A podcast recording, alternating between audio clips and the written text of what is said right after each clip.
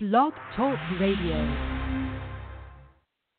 Well, hello, hello. Welcome back. Fix Nation dot com. One more time. Same bat time, same bat channel.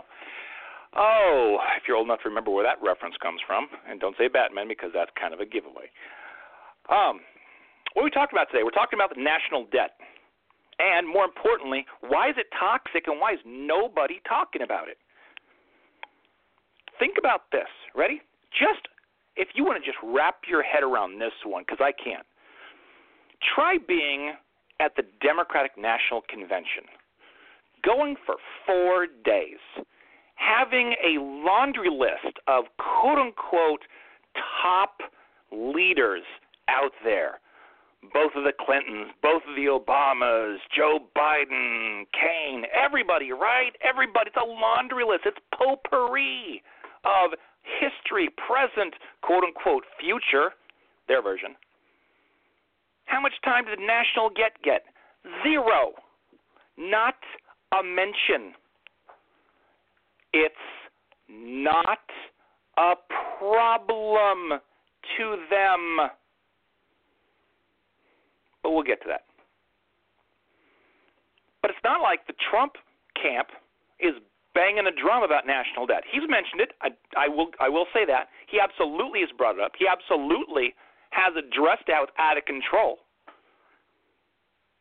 But it doesn't get a lot of time, not a lot of airplay. So we're going to get to that. Start with the news of the day, which was Trump gave an economic speech in Detroit today, quote-unquote, unveiled his plan. All right. Sounds good. Four big chunks in the plan. You got the tax piece, tax reform basically. You've got the trade piece. You've got regulation. You've got energy. Agree across the board. Okay? If you listen the right way, agree across the board. A lot of people hear the trade piece and the, the, the hair on their neck stands up. It's like, oh, wait a second. We're a free trade country. Oh, wait a second. That's not capitalist. Oh, come on, hold on. That's going to kill. You're going to you're going to make everything so expensive. Okay, one, that's not what he said, okay, which is a pretty recurring theme. You need to listen. What he has said is we're going to go back and renegotiate some of these deals, and we're going to hold people accountable when they don't abide by their side of the deal. Think about it in your personal world. You pay rent, but the but the landlord treats you like crap unless I mean, the power runs out. You don't get cable. You got leaks. The plumbing goes bad. But he doesn't do his job. She doesn't do her job. Aren't you upset? Don't you just want fairness? I'm going to pay you, but you need to fix this, right? Contracts have consideration. That is a give and take. It is a mutual agreement. Both parties agree, and both parties need to pony up what is right in that agreement. Love it or hate it, that's what it is. That's all he's saying. Do your part. Second piece he's saying is, how come every country makes a deal with us always gets a surge in G D P and we don't? How come it's always better for them and not better for us? What's his take on that? Bad people making bad negotiation deals. And for a guy who wrote The Art of the Deal a million years ago, for a guy who's been very, very successful in the bulk of what he's done in business, I got a tip for you. It's not a guy you want on your side negotiating that deal or kind of spearheading the charge, keeping people in check. So from the trade piece of it, which is the most most difficult people for people to understand, that's the slam dunk. The tax reform we can all agree with. It's going to excite the economy. Now, it might cost some deficit spending or not. That's to be determined by the budget office. It might or might not help you at your particular run of the tax ladder, so to speak. But what he's laid out is a very, very fair tax. Everybody will be better off because of this. The economy will be better off because of this. We'll be much more competitive in the world. Because we're much more competitive, we're probably number one in the world, okay, with regard to, to the corporate haven tax-wise, people will look to either stay here or they will look to come back here, both of which is a win for us. Because his point is America first. Let's keep the money in the world here. and the jobs. Super. We all win. Don't you want to have a, an opportunity at a better, different job? Have an opportunity to choose that if you choose? Have competition for your skills in the labor force as opposed to simply take whatever job is out there because you have to pay the bills? Etc. All right, so the four pieces he talked about today were all very, very, you know, exciting, normal. He's got a real grip on it. It's something that all of us will benefit by if you understand it, if you listen, if you pay attention. He was very calm throughout. He was stable. That's two in a row. You know, we need to put a string of those together to convince us that he can kind of stay presidential for a while. I don't think, by the way, that personality is that big a deal. I will speak for me. I have a poll out today, Fix Nation. So at Fix the Nation Twitter, you can go on. There's a poll going. Run for a couple of days. And the poll's real simple. What's your biggest priority when it comes to your selection of a presidential candidate? Are you looking for, one, economy jobs, two, immigration, three, national security, or four, personality slash stability? I urge you to vote. I'm real curious what people's number one thing is when they're going to go choose a candidate. What's their hot button? I'll be curious. Right now, national security is leading. Immigration number two, jobs number three, personality stability number four. I'm curious if it stays that way. So I encourage you to, one, vote, and to, to two, retweet it. I, I'd like to stretch this out and get a broad broad opinion, broad, broad uh, return. I'm curious. But it kind of comes back to what we're talking about today, which is national debt, because it's all, it's all connected. When you're in high school and you want to go on a date, maybe you want the prettiest guy or girl. But but once you get past that, you start looking deeper, don't you? I'll speak for me. I don't need a boring or an exciting president. I need someone who's going to do the job. I need a leader.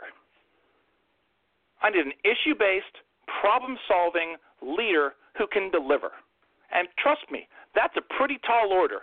Yes, I keep the bar pretty high for me. I think we deserve that. We're the greatest country on the planet. Don't we deserve the greatest leader? I'm not into settling that much. Really not. It doesn't make me happy when I do it.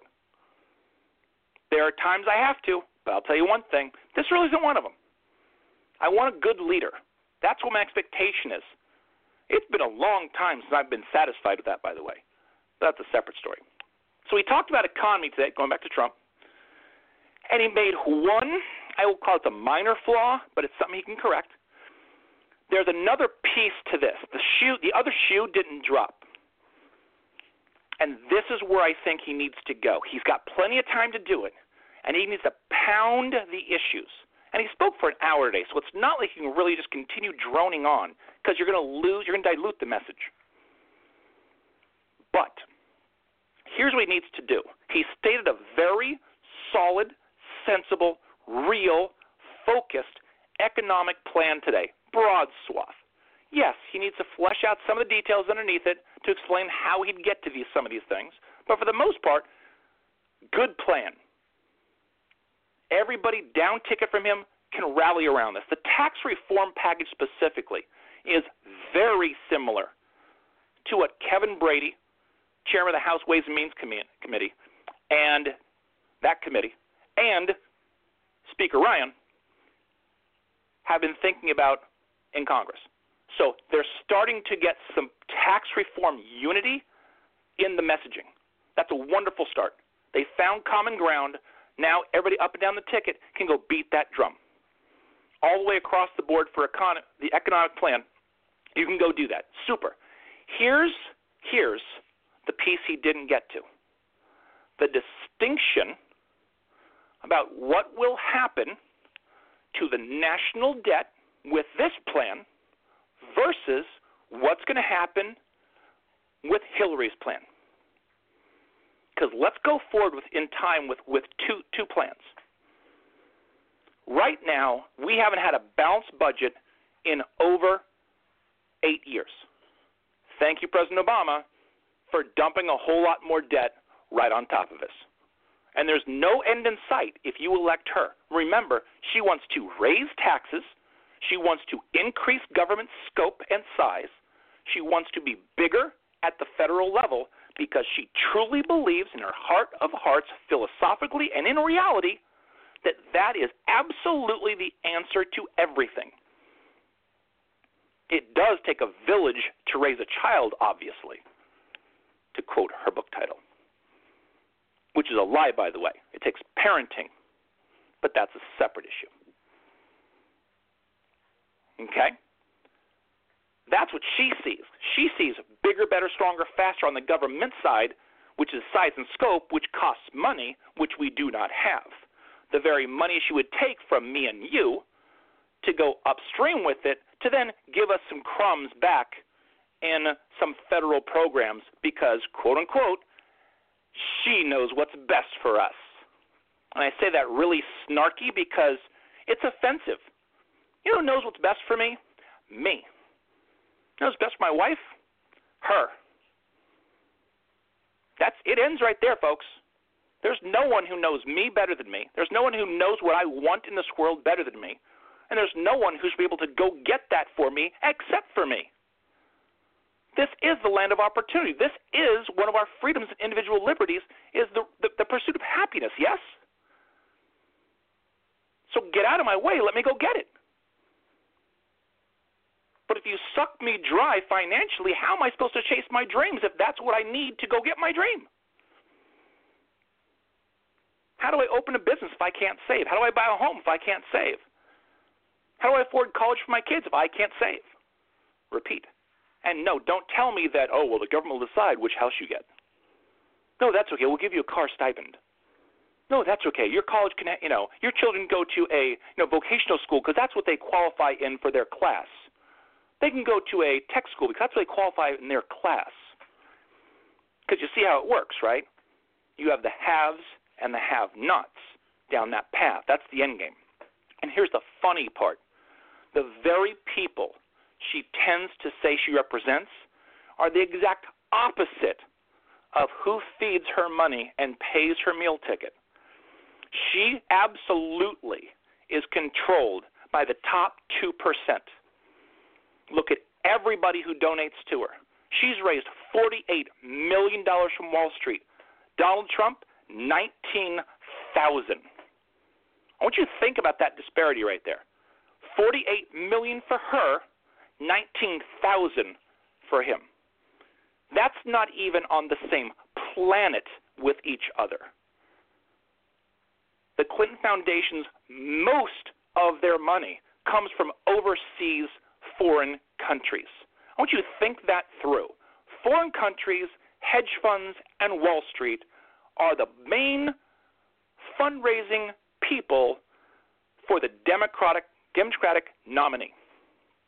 You truly want that to lead this country, and you think she will take care of the little guy, the little person, for every man, woman, child at the lower level?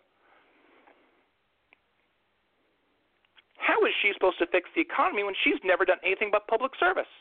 To make a jobs program at the federal level, got a tip for you. No one ever at the federal level has created a job. You create the environment that you allow capitalist businesses to flourish in, and that creates jobs. You don't burden it with Obamacare. You don't kill it with regulations. You don't overtax it. You get the hell out of the way and let it run because people love to make more money than they've already made. Encourage that, not demonize it, which is exactly what she and President Obama have done over the course of the last eight years.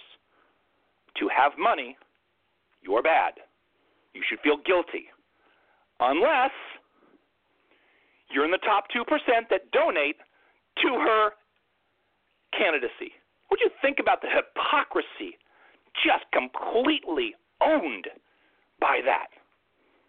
And that's the core distinction between these two candidates on that particular issue. And with the economic plan he laid out today, what he needs to do is take that final step into the national debt, which is the discussion today, and say, understand this. I'm willing to understand that smaller government works. I understand that less taxes bring on more revenues, but we need to control the spending piece of it and make some tough choices to get us where we need to be to lower our debt, balance our budget, and get us out of the hole that we've been buried in by Obama and Clinton. Hammer time. Bang. There you go. Can't fight that. She can't. She's already said she's going to raise taxes. On that note, by the way, she made a faux pas. She was in a speech the other day. Warren Buffett is sitting right behind her. And she says, just clear as day, she's trying to make a point, you know, that she's going to raise taxes on the middle class. Now, she meant to say probably, okay, the high, the highest, but whatever. And raise tax on the middle class. He's clapping feverishly, and the crowd goes wild. Yay! She's going to raise taxes on the middle class. What do you think about the lunacy of that?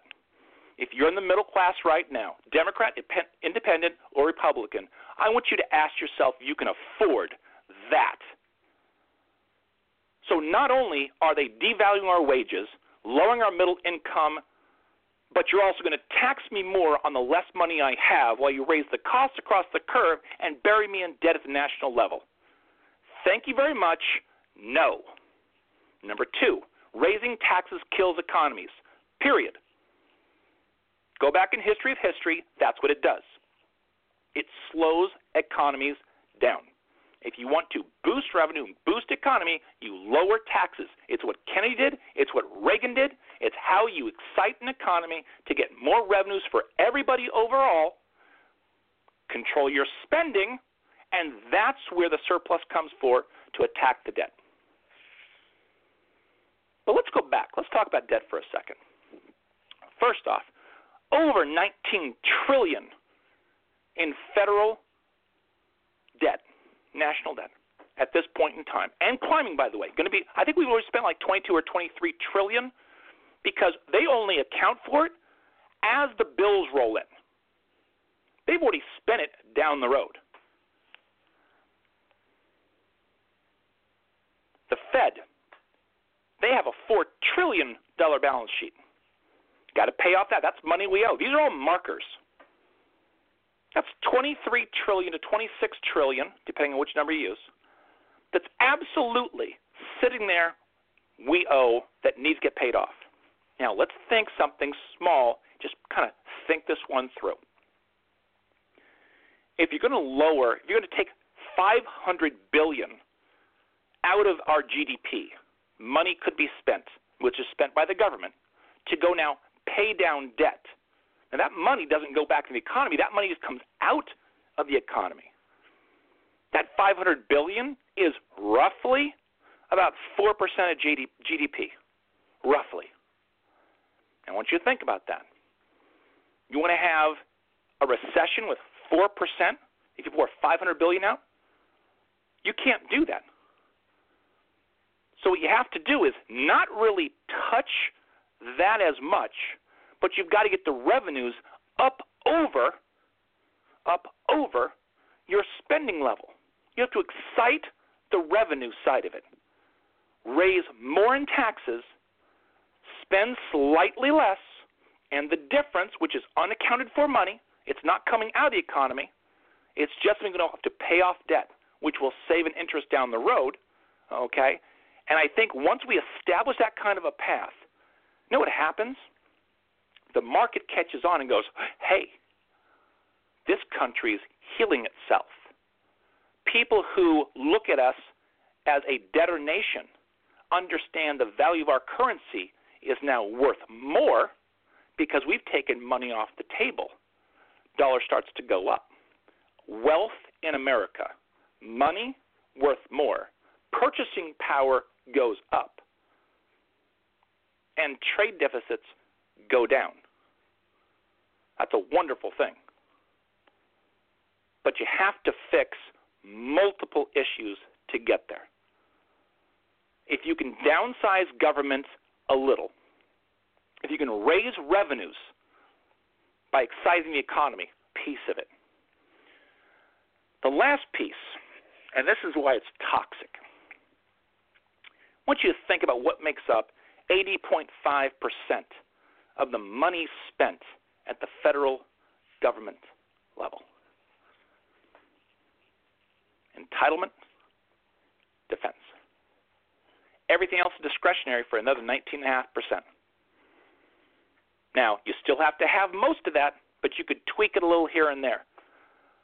But I want you to know we're real thin on defense already, and we're entitlements is the bulk of that money.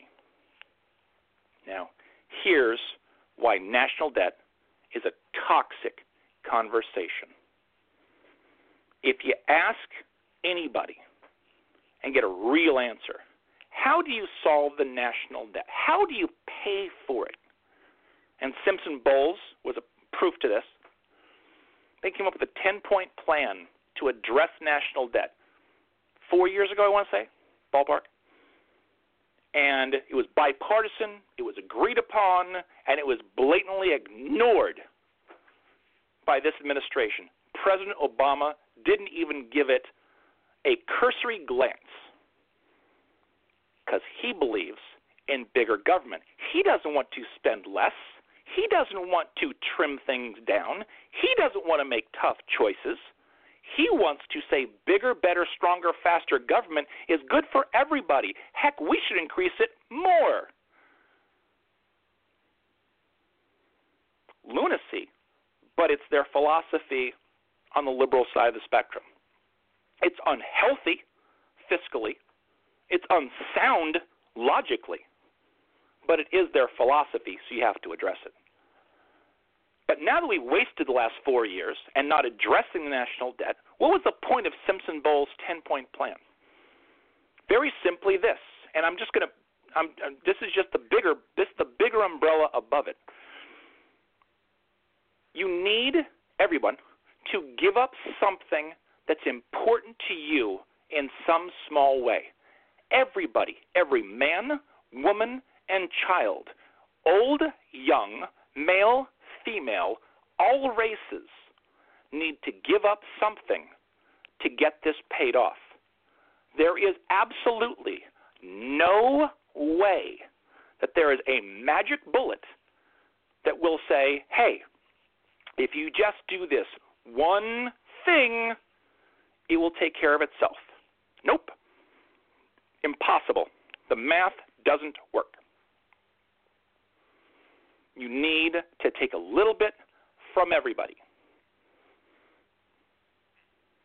You need a one percent across-the-board cut. I don't mean lower the increase. I mean a true cut.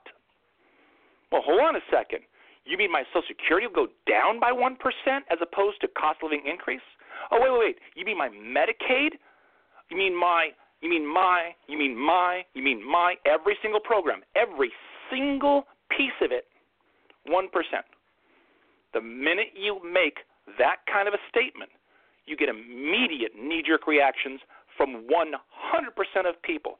Don't take mine, take his. Don't take mine, take hers. Don't take mine, take theirs. Don't take mine, take theirs. It's not our problem. I deserve this. No matter what topic you're talking about, that's what they say. I deserve this. Okay. I guess you're entitled to your perspective. I would phrase it differently. You think you deserve it. You, in actuality, have already received the very benefits of a government who overspent. We all have in indirect ways and direct ways. So, therefore, we all need to pony up to pay the check for the meal we've eaten for our entire lifetime. Every man, woman, child needs to pony up for that. That is the sad, pathetic, real solution to the national debt that not one single leader in Washington today has the guts to stand and deliver that message. Why? Because we need to hear it, number one. Number two, it makes the lunacy of deficit spending in D C even more intolerable. Every year we just shred five hundred billion dollars of money we do not have. We just simply spend other people's money because we can't say no. We don't pay for bills along the way. We just say, do it, we'll find money. Do it, we'll find money. It's reckless. It's horrific. It's damaging. It's destructive to the very nation they were voted in to serve, protect at the legislative and the administrative level. Tragic. Should be criminal, but it's not. So now what do we do? This toxic culture. Well, one, you need to vote for change. Okay? And if you're listening, I don't care how much the bombastic personality gets to you, how those momentary, moment in the media sun days unravel. You have two choices in this election for real. You have Hillary, who's going to tax you into oblivion, make government bigger, and you have more of the same deficit spending as far the eye can see. And eventually, it's just game over. Social Security is bankrupt in about thirteen to fourteen years. If you give her one term, she probably gets reelected. If she gets reelected, that's eight of the fifteen years, eight of the thirteen years. So by the time she's out of office, game over. Now we'll be closer to thirty trillion dollars in debt, and huh, here's the kicker: we'll be five years from a bankrupt Social Security because nothing's going to change that. She's not going to touch it. She wants to spend more money. She wants to do free college tuition. Just ask her. Just ask Bernie Sanders. Just ask President Obama. They're, they'd love to give free tuition out. Now, I know, as someone who's to balance a household's budget, I understand as a businessman balancing my own checkbook, you need to balance the budget. You can't just say something's free. You've got to find a way to pay for it. Of course, that's what they don't tell you. They don't answer that question, and no one in the media asks that question. They just sit there and say, free tuition. Everybody goes, oh, really? I go to college for free? No, you can't go to college for free. Well, you could, but you know what you'd pay for it? You'd pay for that for the rest of your life in higher taxes because now you're paying college for everybody else who follows you. That's against the grain of what's in America. I'm not saying you can't go to college. I am saying you need to find that way. It's not the government's job to send you. It's your job to go figure it out. I worked and paid my way through college. What do you mean free tuition for you? Go get a job. What job? There's no jobs. Hello? Because she's not going to create jobs. He hasn't created full-time jobs. He's created government and part-time jobs. Look at the difference between the U three and the U six, and you'll see it. This is not the land of the lost. This is absolutely fixable. But there's no way that the status quo, normal, everyday politician is going to fix this. Will not happen. The establishments, and I said plural, don't get it. Trump is forcing, painfully forcing, the Republicans to understand something. What they've done historically didn't get it done. They lost their way. It's time to wake up and get back to some core American beliefs. A lot of what he's about, people celebrate. Not the establishment. The establishment bucks against it because they've got people they have to answer to, right? Just like she does. And that's part of the dark piece about our pol- uh, political structure. The haves and the have-nots is not just a money or a social thing. It's also a power thing. Once you have it, man, you want to hang on to it, don't you? What's your vote truly worth, right? What's that bill? Does that bill really have to include that little piece about my about my industry? Oh, we'll just take that out. Oh, you sure you can't put that in there? Here we go. Deals done every single day in Washington for that. That's why lobbyists just surround D C They have access more than you and I ever, ever will. It's not a perfect system, but it's one we got. But here's the good news. Someone like Donald Trump comes along. He is the advent of change. And this is the year in twenty sixteen that change is critical. We are excited for change. Whether you are a Bernie Sanders fan or a Donald Trump fan, change is change. The status quo is old school, didn't get it done, and change is now. Now the question is, change to what? Well, the Democrats made their choice. They, they completely circled the wagons around Hillary. Republicans are still trying to figure it out. They're getting closer. They pick Trump. They nominate him. So he's there. And for the most part, they've circled wagons. They still have some people to get on board. And they have not unified as much as they need to the messaging piece of this. But I will say this. For one guy standing alone, for the most part, doing a hell of a job. He's made his mistakes. I give you that. She can't shake him off. It seems like last two weeks he's done nothing right. She's done everything right, but she can't pull away and bury him. Yes, she's gotten more support. He hasn't lost support, though. And as he starts to settle out and get more traction with the issues, and that's where he needs to stay, pound the issues. Get back to core issues. Here's the problem. Let's talk economy. Let's talk immigration. Let's talk national security. And go down that path. And he has to pound her with the distinction, crystal clear, common sense, understandable distinctions between Donald Trump and Hillary Clinton. I'm small tax, she's higher tax. I'm pro-business, she's anti-middle class. And say why, and really start to dig into this. Use her planning as his plan, and spell out details. She wants to raise taxes and spend at the government level. Show me in the history of history where that's ever worked out well. She believes government solves all problems. Show me where that's American. Since she's lied on everything else, why would you believe her now? He needs to paint those clear distinctions and stick to the issues and pound the table with that and get up and down the ticket to sell that same kind of a unified message. The more we do that, the more likely it is that Donald Trump ends up in the White House. Because this is a long, long way. We're about three months away, almost to the day, of the election. But that's a long time. In, in, in, in a campaign, ninety days is forever. There's a lot of motion to settle out. August is a fluffy month. Until you get past Labor Day, polls mean nothing. You will see ups and downs. Not a big deal. Don't let, don't let your blood get up about it. In September, take a look at the polls and now start to pay attention. Now they'll start to mean something.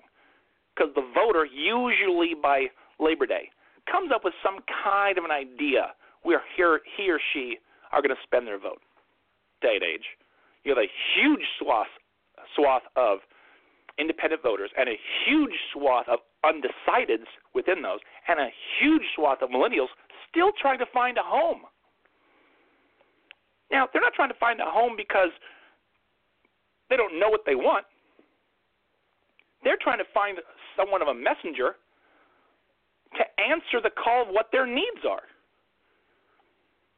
And see, that's, that's I think, where, where Trump needs to – to keep pounding the tables, but tweak his messaging and solve our needs. He did a little bit in Detroit today. But that's where the messaging comes in critical. He can't talk about why he wants to do it for him. He needs to talk for us. Feel our pain. I'm going to deal with your problems. And use real scenarios. Get it real. Put it in front of us. Remember Joe the plumber? Of course you do. That was a real scenario got dropped in front of you, right? Things along that nature. These are things that cannot happen. Fix the V A. These are things that are happening. We need to fix the tax code for so-and-so's hardware store and everyone else like them. For so-and-so who, you know, was a great legal immigrant, we need to open up the door, okay, so they can flourish their business, et cetera. Make it a land of opportunity for all, because that's not racist. Make the land of freedom of expression for all, because that's not anti-religion. But talk national security from a threat basis. Paint the new reality of what today, twenty sixteen, is versus what it was twenty, thirty years ago. twenty, thirty, thirty years ago, we didn't have terrorism in America. Even the world had minimal terrorism. Today, it's almost a once-a-day, once-a-week phenomenon. And we have to account for that from a national security sense, right? When he talks national security, you know the other thing needs to drop in there? National debt. Whoop, back again. Because one of the greatest risks to this country, believe it or not, is actually the financial burden that current lunacy in D C is dumping on us. We can't stay the course we're on. And at some point in time, it's like musical chairs. You don't find a seat. Game over. You can't play with a shrinking deck. You need to find an answer to this problem. You need to make tough decisions. Sometimes you need to have tough love, right? You know that chucklehead in your family that was a jerk and your parents chucked him out of the house? Yeah, that's tough love. It's not fun. Sometimes it's necessary. What about that son or daughter that worked for you? You had to fire because they just simply were bad for the business. Now, a little tough love. What about somebody in your family had a drug addiction you had to put in rehab? Right? That's tough love. You don't want to do that. It makes you cry. But the flip side is, what, what's the other option? Enable them? Because that's what D C does right now. They enable us to go on thinking the illusion of what we have is still okay, while they just keep sp- spending money they don't have. Whose money? Ours, and worse off, even worse than that, our kids. If our father's generation was the greatest generation, you know we're dumping on our kids?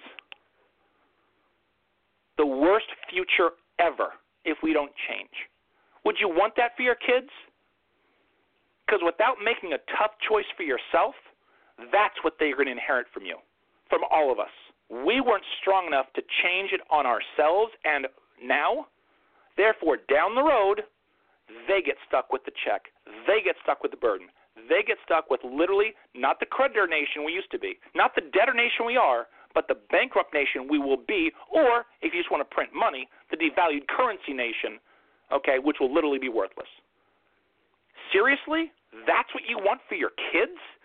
That's the best gift you can give them, is the burden of your silent approval on what the vacuum and leadership D C establishments did to us? That's not right. That's not being strong. That's not courageous. Time to stand up. Time to make a difference. And I am not on the Trump train, but I am absolutely telling you she's a hell no. She's a game over. You cannot go down that path and have anywhere, any version where this country's better off. He is a businessman that understands how to balance the books, out-of-the-box thinker. He is not locked in to being paid for by other people, so he has freedom of voice. And a lot of what he wants to do is good for everybody.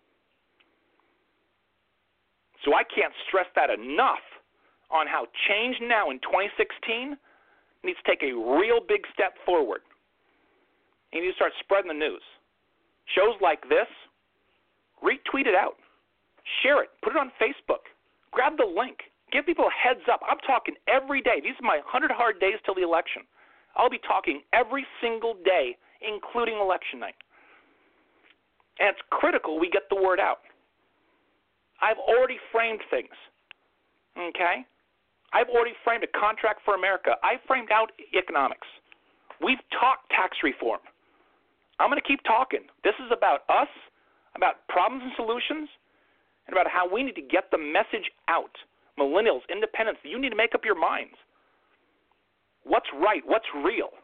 And sometimes that's tough to see because you don't know why it's important to you. You hear free tuition, and that's exciting. Sure. When's the last time something's ever free? You ever heard the saying, you know, if you're uh, someone says that something's free, they're probably not telling you something. There's a little. There's a lot of truth in that, in what we have here. It's not free tuition. It's free tuition with an asterisk and the small print back of the page. Oh, that's right. But you pay for everybody else the rest of your life. That's not free. That's just changing the shape of your student loan to a different place. By the way, you don't get to choose what university you go to. It's an idiotic idea. But we have tough decisions to make. And national debt right now, right now it's a toxic talking point. Same thing with entitlements. Neither candidate can mention entitlements right now. Can't do it. Absolutely cannot do it. Why? It's toxic. You can't say I'm going to keep it. You're lying. You can't say I'm going to increase it. No money for it. You can't say you're going to reduce it. You lose votes. Leave it alone. You won't hear any words about entitlement all the way through election. Won't happen. Can't happen. National debt, if I'm Trump, I beat that drum. We need to go fix this, guys. This is a problem. The establishments, both parties, have given us this. Now you need me to come in and fix it. Because she's part of your problem. Choose me. I can change this. That's the message. Right? Um, if you want to know more about national debt, there is a book I wrote. It's called One Grand Bargain. It's a solution for the fiscal crisis. There's a piece of a solution in there. And again, it's not pretty. It's not fun. Sometimes you have to make tough choices. But at least it's a potential solution. Um, One Grand Bargain is available on Amazon, um, either e-reader or paperback. It's not very long. It's an easy read. Um, so is Fix Nation dot com and WhyGoConservative. Uh, if you want to get more of what I've written, you can go to Fix Nation dot com, the website. Pick up on that. Um, you can always reach me at SuggestionBox at Fix Nation dot com, or you can reach me via Twitter, which is at FixTheNation. Um, what you're hearing now is either Blog Talk Radio or Stitcher or iTunes, available anywhere in the world. Um, please feel free to give me feedback. Um, again, reminder, there is a poll. It's on my uh, uh, Twitter account. So at FixNation, the poll is, what's the biggest priority in your presidential selection?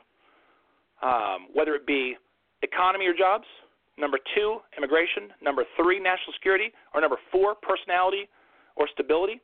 So please do vote and retweet that. Kind of, you know, I'd like to see what kind of reach is out there. I'd like as many pos- people as possible to vote. Cause I'm, I'm curious what truth is. I'm curious what that one thing is. If something jumps off the page, I'm curious what I think it is, is what the actuality is.